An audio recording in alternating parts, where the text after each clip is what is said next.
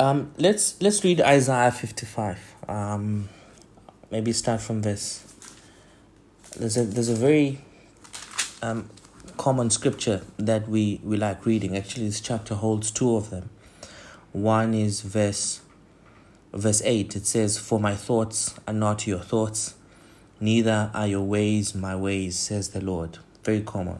Um, um, verse nine says, "For as the heavens are higher than the earth, Um, so are my ways higher than your ways, and my thoughts than your thoughts."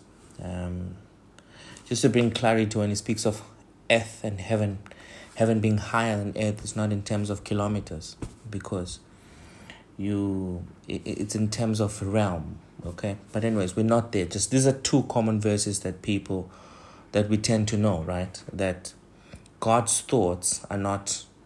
It says here, "are not your thoughts, neither are your ways my ways, says the Lord. For as the heavens are higher than the earth, so are my ways higher than your ways, and my thoughts than your thoughts." Then the second very common verse is verse eleven, which says, "My word uh, will go forth out of my mouth." Very important. Amen. Um... The word will come out of, of, of, of God's mouth. "It shall not return unto, unto him void, but it shall accomplish that which I please," or that which he pleases, "and it shall prosper in the thing whereto he sent it to do." Amen. So those are the common verses we find in Isaiah fifty-five. But I want to give you a little bit of context. Um, that's where context is everything. Because these people were just were just not writing verses as they wanted to. Sometimes he was addressing, they were addressing a specific people, et cetera. Anyways, so now if you take it from verse six of chapter fifty-five, it says, "Seek the Lord while he may be found. Call upon him while he is near." Right? Let me repeat that. "Seek the Lord while he may be found. Call upon him while he is near. Let the wicked forsake his way." Underline that. Let the wicked, the wicked man, forsake what? His way. "And the unrighteous man his thoughts." Right? "And let him return unto the Lord, and he will have mercy upon him, and to our God, for he will abundantly pardon." Amen. Let me read that again. I need you to, to understand this. It's the wicked man. He says, "Call, seek the Lord while he may be found. Call upon him while he is near. Let the wicked," meaning the wicked man, "let the wicked one forsake his ways." Huh? "And let the unrighteous man his thoughts." Okay? And after you've forsaken your wicked ways, your unrighteous thoughts, you then return to the Lord. Hmm? "And the Lord will give you mercy, and he will abundantly pardon you." Bless God. The next verse says, "For my thoughts, says the Lord." Listen to this. That "for" is the same as "because." The reason why God is saying, "You wicked men, forsake your thoughts. Sorry, forsake your ways." And he says, "To the unrighteous man, forsake your thoughts." It is because he says, "My thoughts as God are not your thoughts when I as a wicked man. And my ways as an unrighteous man or wicked man are not, are not, are not like your ways when I as a wicked man." I don't know if I'm making sense here. This is the context, and we have to get it from that con- from that way. And he says, "As the heavens are higher than the earth, so are my ways higher than your thoughts, and my thoughts than your thoughts." Bless God. Oh, this is awesome. Now he says, "If the wicked man will forsake his ways, and the unrighteous man forsakes his his thoughts, he will return to the Lord, and the Lord will give this man mercy, and the Lord will pardon the man, meaning the man will be in right standing with God. Hallelujah. The man will be righteous in a, in a nutshell. The reason why God wants you to take away your ways and take away your thoughts, it's because it's because his thoughts are not your thoughts. Oh man, come on, you have to get this. And his ways are not your ways. Therefore, you need to forsake them. So you enter a realm where now you'll have access into his thoughts and access into his ways. The reason I'm sharing this is because this particular scripture has been taught in the other way when there's no context. Where people now, because the things that are happening and they cannot explain what's happening. So therefore, they use this verse to kind of, to kind of put in a front that says, hey, we're really not sure what's happening. The ways of God are not our ways. He's not talking to the righteous man. Ooh. He's not talking to the righteous man. He's not talking to a man who has returned to the Lord. He's not talking to a man who has received the mercy of God, who has been pardoned by the Lord. He's speaking to a man who is away from him. He says, for you to get to where I am, you need to come close to me. Seek me, call on me, because where I am, there are specific thoughts and ways that you do not know about. So what am I trying to say? There are thoughts of the Lord. There are ways. They are not, they are not just for the Lord, for the Lord. The Lord wants to reveal these things to us. Now, let's check this out. The next verse says, because, sorry, my, my, my, my, my Bible is ten pages here. It says, for the rain, now, I want you to get context. It says, verse ten, for as the rain comes down and the snow from heaven, hmm, and returns no, uh, returneth not Uh, thither, but watereth the earth and makes it bring forth and bud, that it may give seed to the sower and bread to the eater. Like, you get that? So shall my word be that goes forth out of my mouth. It shall not return unto me void, but it shall accomplish that which I please, and it shall prosper in the thing where I have sent it to.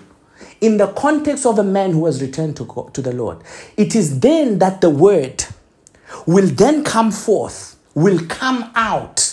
And when it comes out, it is from the mouth of the Lord. He, through this word, there's things that God wants to share. It's, it's, it's not, you see, there's a difference between the written word, which holy men wrote, inspired by the Holy Ghost.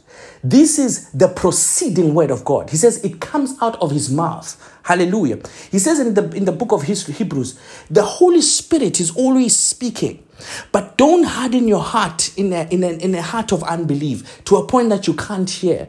Jesus is tempted by the devil in the wilderness. He says, no, turn the stones into, into bread. He says, no, no, no. Men shall not live by bread alone. Now, we're talking of the biological makeup of a man. He needs food for sustainability of the physical body.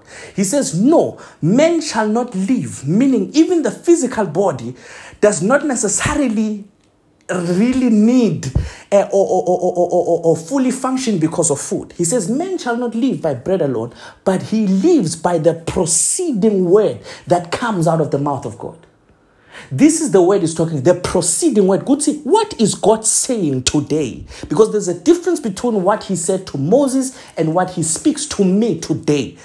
But of course, I cannot come up and say, oh, God said to me, uh, tomorrow we're turning left. No, no, no. It must be, it must mirror the whole goal, which is the Christ.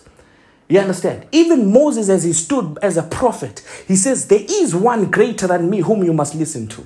So meaning already is setting the tone to say, I'm not the person you should be, you should be referencing, referencing more. There is one who must stand up and minister, which is what's the Christ. Hallelujah. So I'm trying to, to, to clear out the air for you now, to make you understand. God wants you to understand his thoughts. God wants you to understand his ways. You can call me blasphemous, but I'm speaking the truth, because it is only those who have returned to the Lord that they will now start receiving the rain and the snow of the word, which will open up ledindlela, or the ways of God.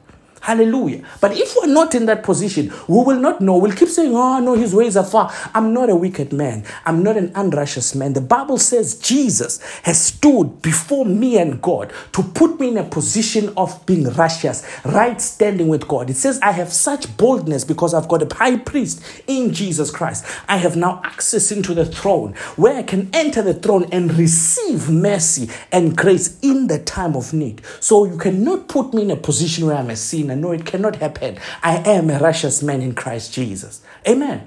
So those are the things we need to understand, and we need to get the context of it. I wanted to read to you, but because of time, it will take me time. When you read First Corinthians chapter two, you you you you you you get he quotes he he he starts he tells them that he.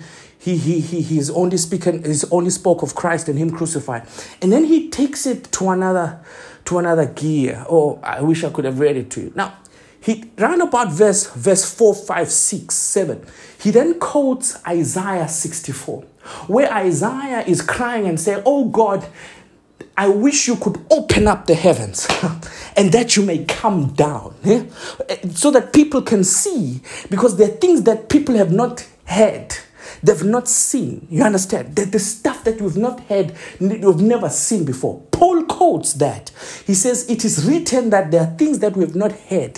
There are things that we have not seen. He says, but since we have received the Spirit of God, these things have been revealed to us. Hallelujah. So it means where we stand now versus where Isaiah was, I am in a better position. It is no wonder Jesus says to the disciples, hmm? he says to them, the prophets, From the prophets born of a woman, he says, all, all the prophets, they desire to hear the things you are hearing, you are hearing today. Jesus tells them, they desire to see the stuff that you're seeing today. Meaning we are in a position where now even the cloud of witnesses, even the old prophets are like, whoa, what a time to live in. What a time to live in. Where we are crying for heavens to open up, Paul now reveals that we, these things have been revealed to us by the Spirit of God. He says, now, since we have received the Spirit of God, we are able to know the mind of God. And he says, now that we know we have the Spirit of God, we're able, he says, the Spirit is able to search the deep things, the hidden stuff of God. He says, these things the Spirit of God reveals to us. Huh? Then he says, we have the mind of Christ. The point being that whatever we think God is hidden, is deep, God doesn't want, when you are positioned in the right place, God will share with you His thoughts and His ways. He will share with His kids, with his, with his children, what He is thinking, what He wants, where things are going. The area of gray area, we don't know what God is doing. I don't live there. That's where the wicked abide. That's where the unrighteous man is. You have returned to the Lord. You are in a position where the word comes like rain and snow. And what God says, it's proceeding out of the mouth. So we need to soften our hearts, quicken our ears to hear God. And then we'll have direction. Blessed be to the living God. I just wanted to share that. And I hope it reaches you and it blesses you greatly. Be blessed in Jesus' name. Amen.